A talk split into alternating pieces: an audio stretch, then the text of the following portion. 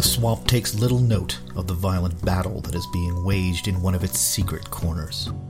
It has seen many such struggles in its eternity of existence. So what if the combatants are unnatural? The swamp has known the pull of arcane forces before. It will endure.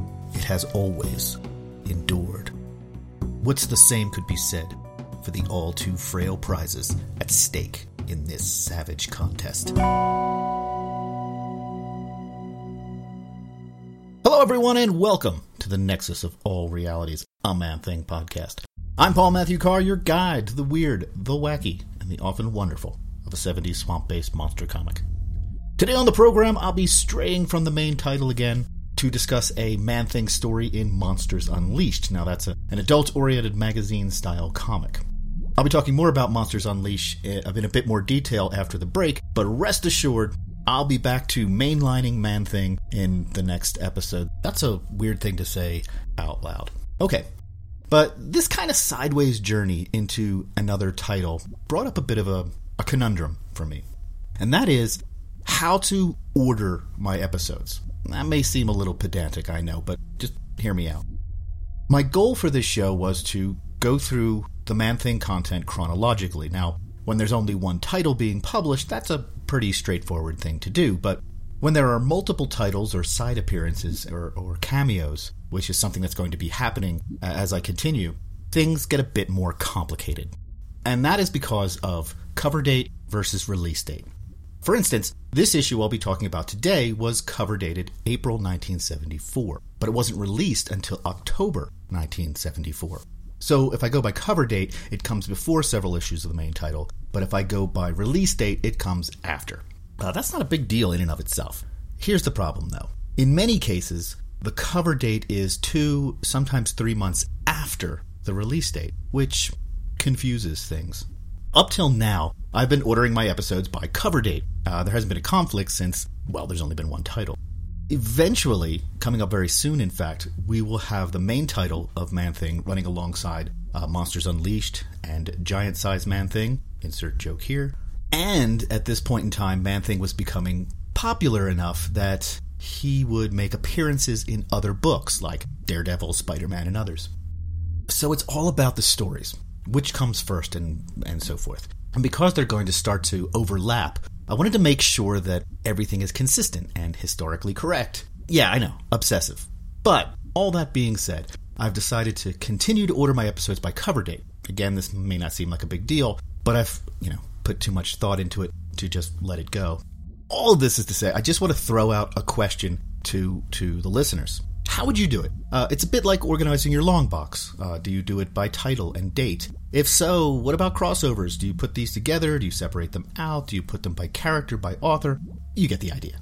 So I would really like to know your thoughts. How do you organize your stuff, be it a, a podcast episodes or or a long box or your socks? I don't really care. Uh, I just want to know how you do it because I find that interesting. So send me an email to comments at nexusofallrealities.com or let me know on Twitter at nexusofall. Uh, I'd really like to know what you think. Also, speaking of being overly obsessive, in recent previews, the June issue of Champions, Champions number 22, in fact, announced that it will be featuring Man Thing. This is cool.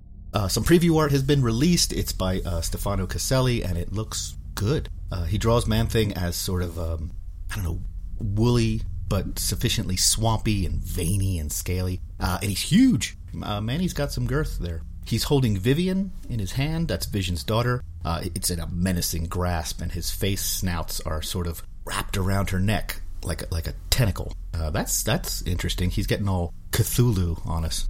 So yes, so all this is very cool. It's nice to see Man Thing making an appearance, of course. Here's my deal, though. I've not been reading Champions. So my OCD completist brain is telling me to go back and read this comic from the beginning, so I'm completely caught up when the issue of with Man Thing comes out, uh, and I inevitably buy it. But I don't have the time or the money, I tell my completist brain. I don't care, says my brain. Do it anyway. Fine, I will. I hate my brain. so apparently I'll be reading Champions for the next few weeks. One last thing before I move on. Recently on Twitter, someone asked if I would, at any point, be doing an episode on the Man Thing movie, or at least giving my thoughts on it. And, oof, You know, my initial thinking is that it's not really a Man Thing movie. You know, other than the title and the general setting is in a swamp. Uh, so if you don't know, there was a Man Thing movie released in 2005. It's by Lionsgate, and that was a generic, low budget horror film, kinda, sorta, maybe having to do with the comic, but um, yeah, it's not very good.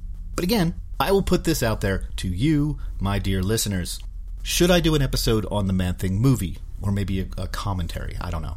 If I get enough responses, I will put something together. If not, I will ignore it as if it's never happened. All right, I'm going to take a quick break. I'm going to plug something I like and uh, be back to Unleash Monsters. Mmm, great coffee. Mmm. Hey. Chad, who's that strange, somber man on the cover of that book you're reading? Oh, that's H.P. Lovecraft. Oh, I've heard of him, but I never really got into his stuff. It's kind of strange and hard to read. No, I used to think that too. But that all changed when I started listening to the H.P. Lovecraft Literary Podcast. What's that? The H.P. Lovecraft Literary Podcast is a weekly podcast. Tell me more. Well, These two really smart and hilarious guys give a synopsis of the story, then they talk about its background, the critical views, and what it says about the author. Well, where can I listen? Let me tell you, Chris, you can go to hppodcraft.com or heck, just subscribe through iTunes. It's that easy. Oh, Chad, I'm so excited. Now I can listen to this podcast and pretend to all my snooty friends that I actually read and understand H.P. Lovecraft. Hey, that's what I do. oh dear.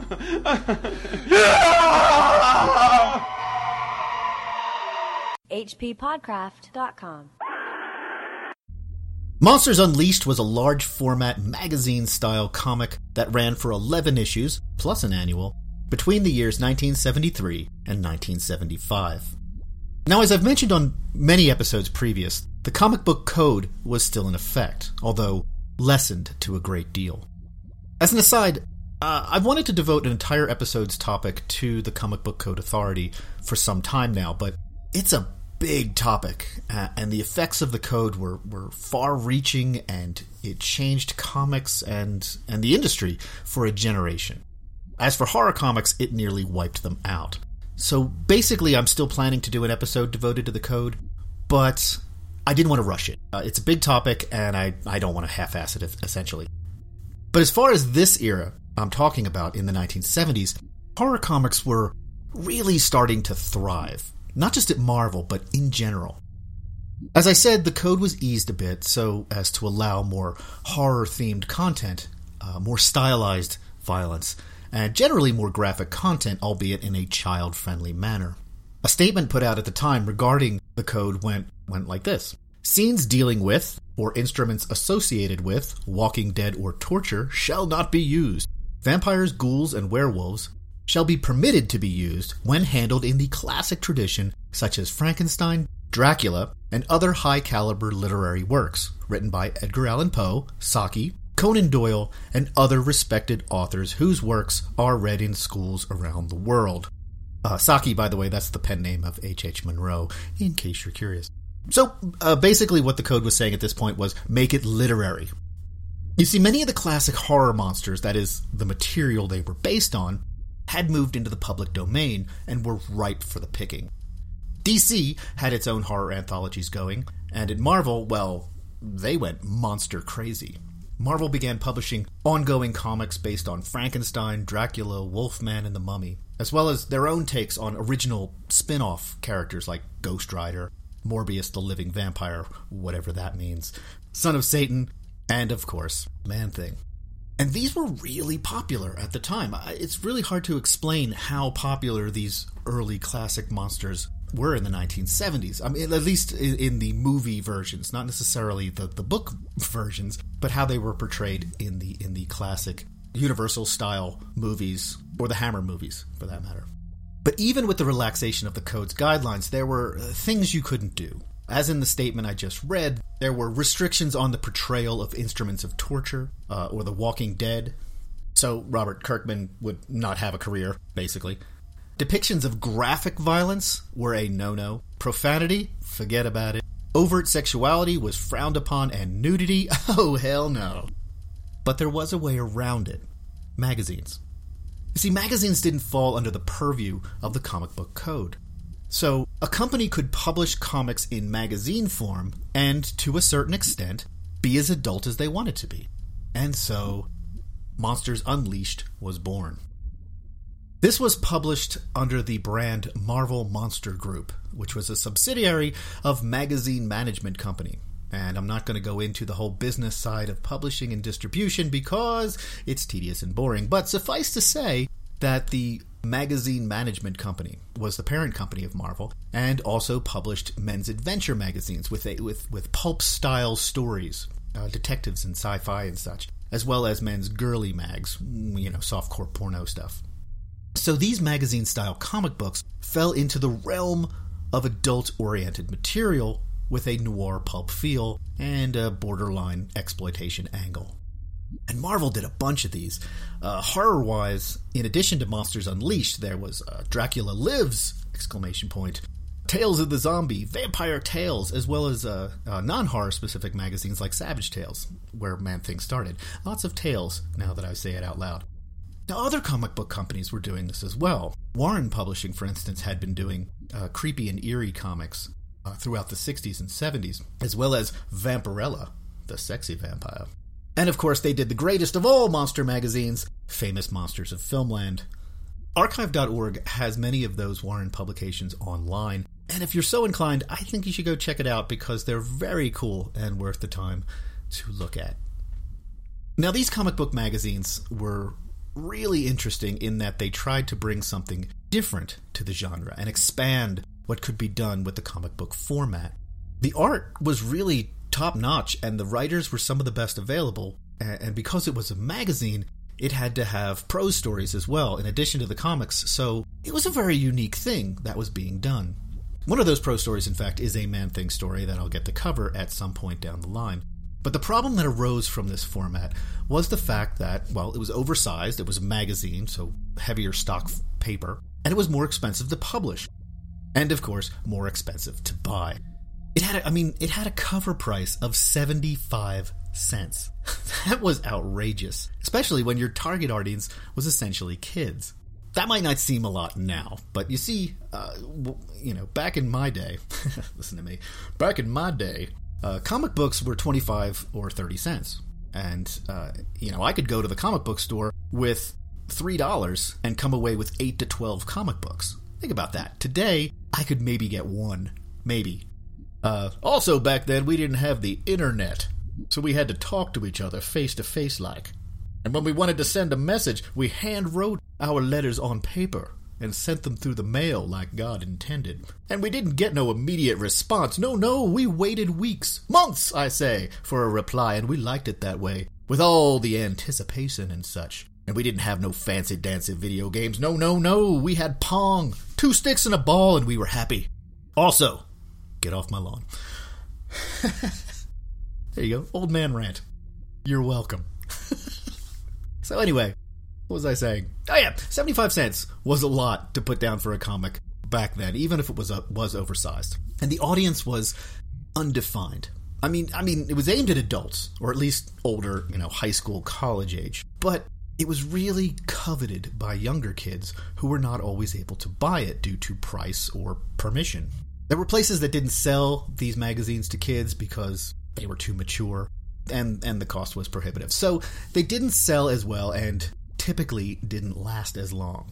Monsters Unleashed lasted 11 issues, basically a year. Even though it had good stuff in it, eh, eh, it didn't sell and it was too expensive to keep going. But the ideas crafted in the magazine didn't go away. They slowly drifted into the mainstream comics. They were they were recrafted, of course, to fit the stricter guidelines, but they continued to push and push and push at the code and helped to further relax those restrictions till finally the code was abandoned altogether. But that, of course, is a story for another time. The story for today is a revisiting of Man Thing's origin as seen from a different perspective, and the ramifications and the fallout for those involved.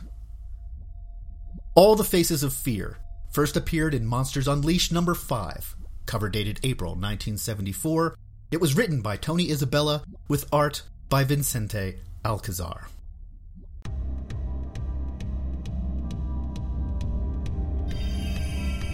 Deep in the swamp, Man Thing engages in his favorite pastime, beating up alligators. But the alligators are different this time. They seem more monstrous. And when giant bats with demon heads appear, we realize things are not what they seem. In the distance, a hooded and cloaked woman is watching.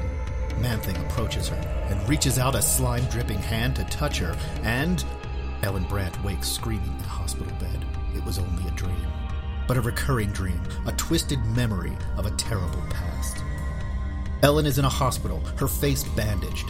Months of reconstructive surgery are nearly complete. But before the bandages are removed, before her new life can begin, she needs closure. She needs revenge. Revenge on the creature that did this to her.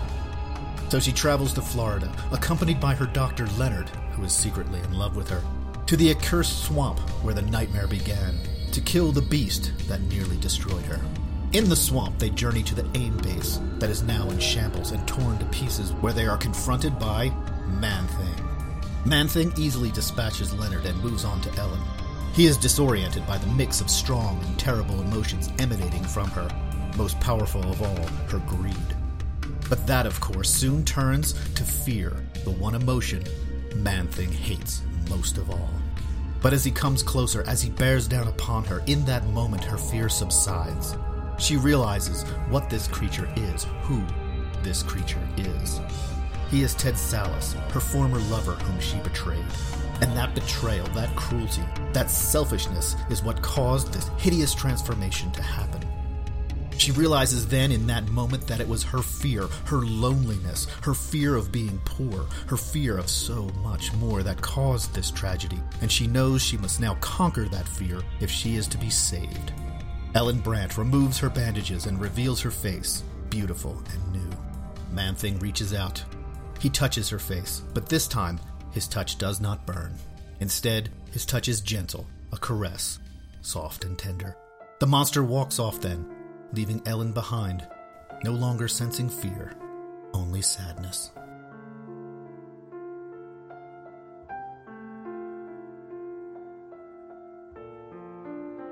All right, so, this is a much shorter story than I usually deal with, as this is a backup story in this issue. Uh, it's just 11 pages, and that includes a splash page. So, so it's very economical in the storytelling, and it has a much more somber tone than what you get in the in in the main line. Uh, that fits for the overall feeling of Monsters Unleashed. It's a more somber and serious book in general. And this story follows almost directly from the origin of Man Thing uh, that appeared in Savage Tales. And in fact, I should point out that Man Thing did have another appearance in Monsters Unleashed, in, in Monsters Unleashed issue number three, in fact, but that was simply a reprint of the original story published in Savage Tales. I didn't cover that because I already did an episode on that particular story way back in episode one of this fine program you're listening to right now. So the storylines that have been developed in the ongoing series of Man Thing do not seem to be of interest to Isabella. He is following up a story that readers of the magazine will have seen and may not have any knowledge of Gerber's run. Similarly, uh, Gerber has never really seemed to have much interest in this particular storyline. Ellen Brandt uh, and AIM and the espionage aspect of it, even the super soldier stuff, don't really enter into the main title except in passing occasionally. Gerber is much more interested in the supernatural and the fantasy aspects of Man Thing and what he can do around the character. Uh, and this brings me back to the tone. Uh, Tony Isabella is writing an adult, adult in inverted commas story. I mean, even when Gerber is serious, he still adds a bit of whimsy, but not so much Isabella. Uh, there's a couple of jokes here and there, uh, offhandedly, but overall, he keeps it very serious. And again, this is in keeping with the format, so that makes sense. Enough preamble. Let's let's talk about the story. So, Ellen has been traumatized by her encounter with Man Thing. Uh, quite understandable. When a giant slime creature burns your face off, it's bound to leave some lingering effects. I would, I would suspect. Uh, and she also seems to be in denial of her role in the uh, in the creation of Man Thing, or uh, you know, basically her whole betrayal leading to terrible consequences. I, I find this interesting. Uh, definitely, it's a great way to reintroduce the character of Ellen, who was simply a femme fatale in the original story, in the origin story. She she was there to add some titillation uh, and and was basically just a motivation for Ted Sallis to do stupid things. Uh, but really, she wasn't more much more than a plot device. Here, Isabella is giving Ellen a bit more depth. She realizes her lack of, of self awareness, her lack of empathy, and it's only when she realizes that Man Thing is Ted Sallis and that she is responsible for his transformation that she truly understands how, how reprehensible she acted, how her greed ruined another person's life. I mean, if you want to get real meta, she seems to realize her own two dimensionality as a cliched representation and actually decides to become a fully rounded character. This is done with the butterfly metaphor. Uh, and, I, and I admit I'm a bit torn by this. Is it brilliant or is it uh, just cliched symbolism? Tough call, but I'll explain what I mean. You see, Ellen is ugly, both inside and outside. She's wrapped in bandages, a cocoon, and she goes through a transformation where she realizes the ugliness inside, and that makes it possible for her to remove her bandages, to burst forth from her cocoon and reveal that she is now beautiful. Her inward ugliness has been removed so that her outward appearance reflects that, and she is outwardly beautiful as well. She's a beautiful butterfly. Hooray! so, this metaphor is kinda overused, and as I was reading this, I was thinking, is this great or is it lazy? Uh, like I said, I was torn. But here's the deal First of all, it's not overtly referenced in the text. No one says the word butterfly. There are no butterflies floating around. No one's an entomologist or anything like that. And the art, the way this is portrayed, is is beautiful. Uh, it's not ham-fisted. It's actually a very nice reveal when she removes her bandages. And and the way in which Man Thing reaches towards Ellen as if to harm her, but that that menacing grasp becomes a tender caress. That that plays into the empathic abilities of Man Thing, the way he is able to subconsciously distinguish good emotions from bad emotions. And, and he realizes the intent of a person's actions instinctively so that Man Thing is able to give her a, a, a final blessing, as it were. Uh, he gives Ellen absolution, in a sense, leaving her with a feeling of peace, but also, and this is key, sadness and loss. Okay, so so I'm going to go with this is brilliant. There's a lot of emotion packed into this short story, with with a lot of information being given to the reader, as I said, in a very economical way, so that it doesn't feel weighed down by exposition. And Isabella has some some flashes of poetry in his writing, some elegant turns of phrase. But really, most of the heavy lifting is coming from the art. So let's get so let's talk about the art. Uh, it's stellar, really. Uh, I love the black and white format. It's crisp and clean, and it adds a moodiness that fits well with the horror genre and the darker tone. And Vicente Alcazar is, well, he just nails it. His panels are full of detail and beautiful line work, and he, he moves us through the story in a cinematic way with close ups and crossfades and overlapping images. He conveys the, the tension of the situation and the tenderness with beautifully rendered expressions and, and attention to details. Yes, the story is well done, but the art is what makes it great. That's what that's what puts it over the top as being a very good story. Now, there are some brief interactions with the town of Citrusville that I didn't uh, mention in the synopsis, which they're interesting in that they seemingly set up later stories, and but other than that, they just add some local color. Not doesn't really add much to the plot. But as Ellen and Leonard move through the town, there are various reactions by the residents. You know, it's funny uh, Citrusville, depending on the writer, is depicted as either a quaint small town or backwoods and lawless. I mean, it's it's either Mayberry or Deadwood. But and and Isabella goes for backwoods Hickville for sure. I, I only mention this because there's one kid that I just loved. Uh, when he sees Ellen all bandaged up, he says, "Gee, she looks just like Claude Rains in The Invisible Man, 1933." I love that he says the date the film was released because, well, because that's essentially me. annoying people with ridiculous trivia.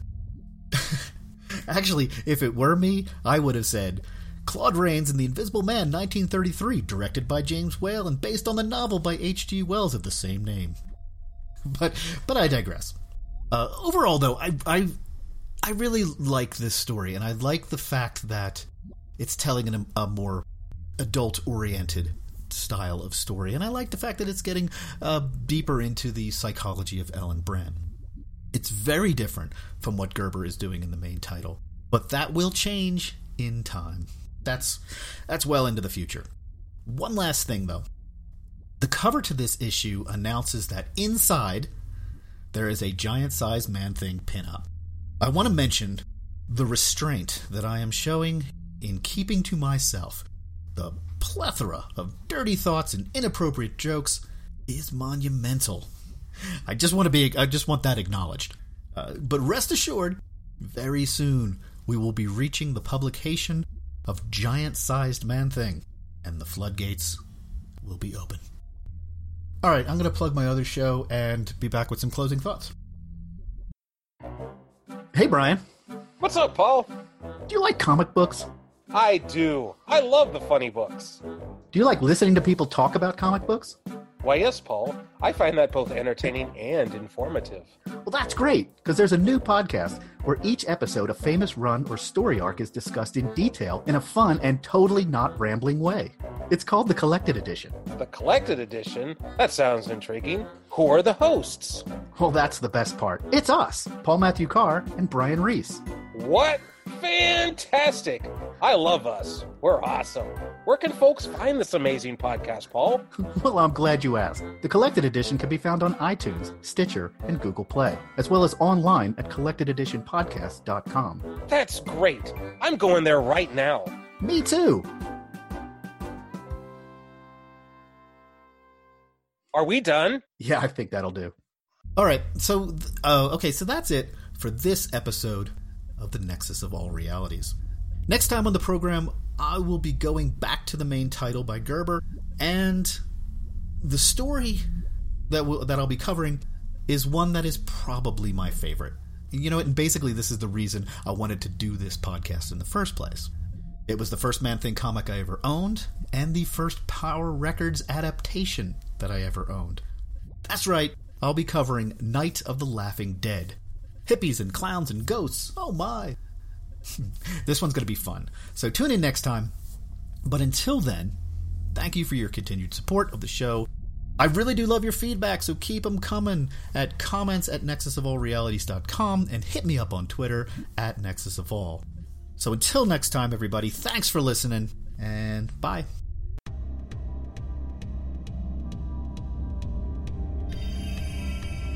You've been listening to the Nexus of All Realities, a Man Thing podcast. The Nexus of All Realities is a Daddy Elf production. Man Thing and all related titles are copyright Marvel Comics, and no infringement is intended. The show can be found on iTunes, Stitcher, and Google Play. And if you head on over and leave a review, I'd appreciate it, and I'll be your best friend. You can contact the show via email at nexus at daddyelf.com or online at nexusofallrealities.com and leave a comment on individual episodes. You can also connect with the show on Twitter at Nexus of All. The Nexus of All Realities is for entertainment purposes only. Are you not entertained? Are you not entertained?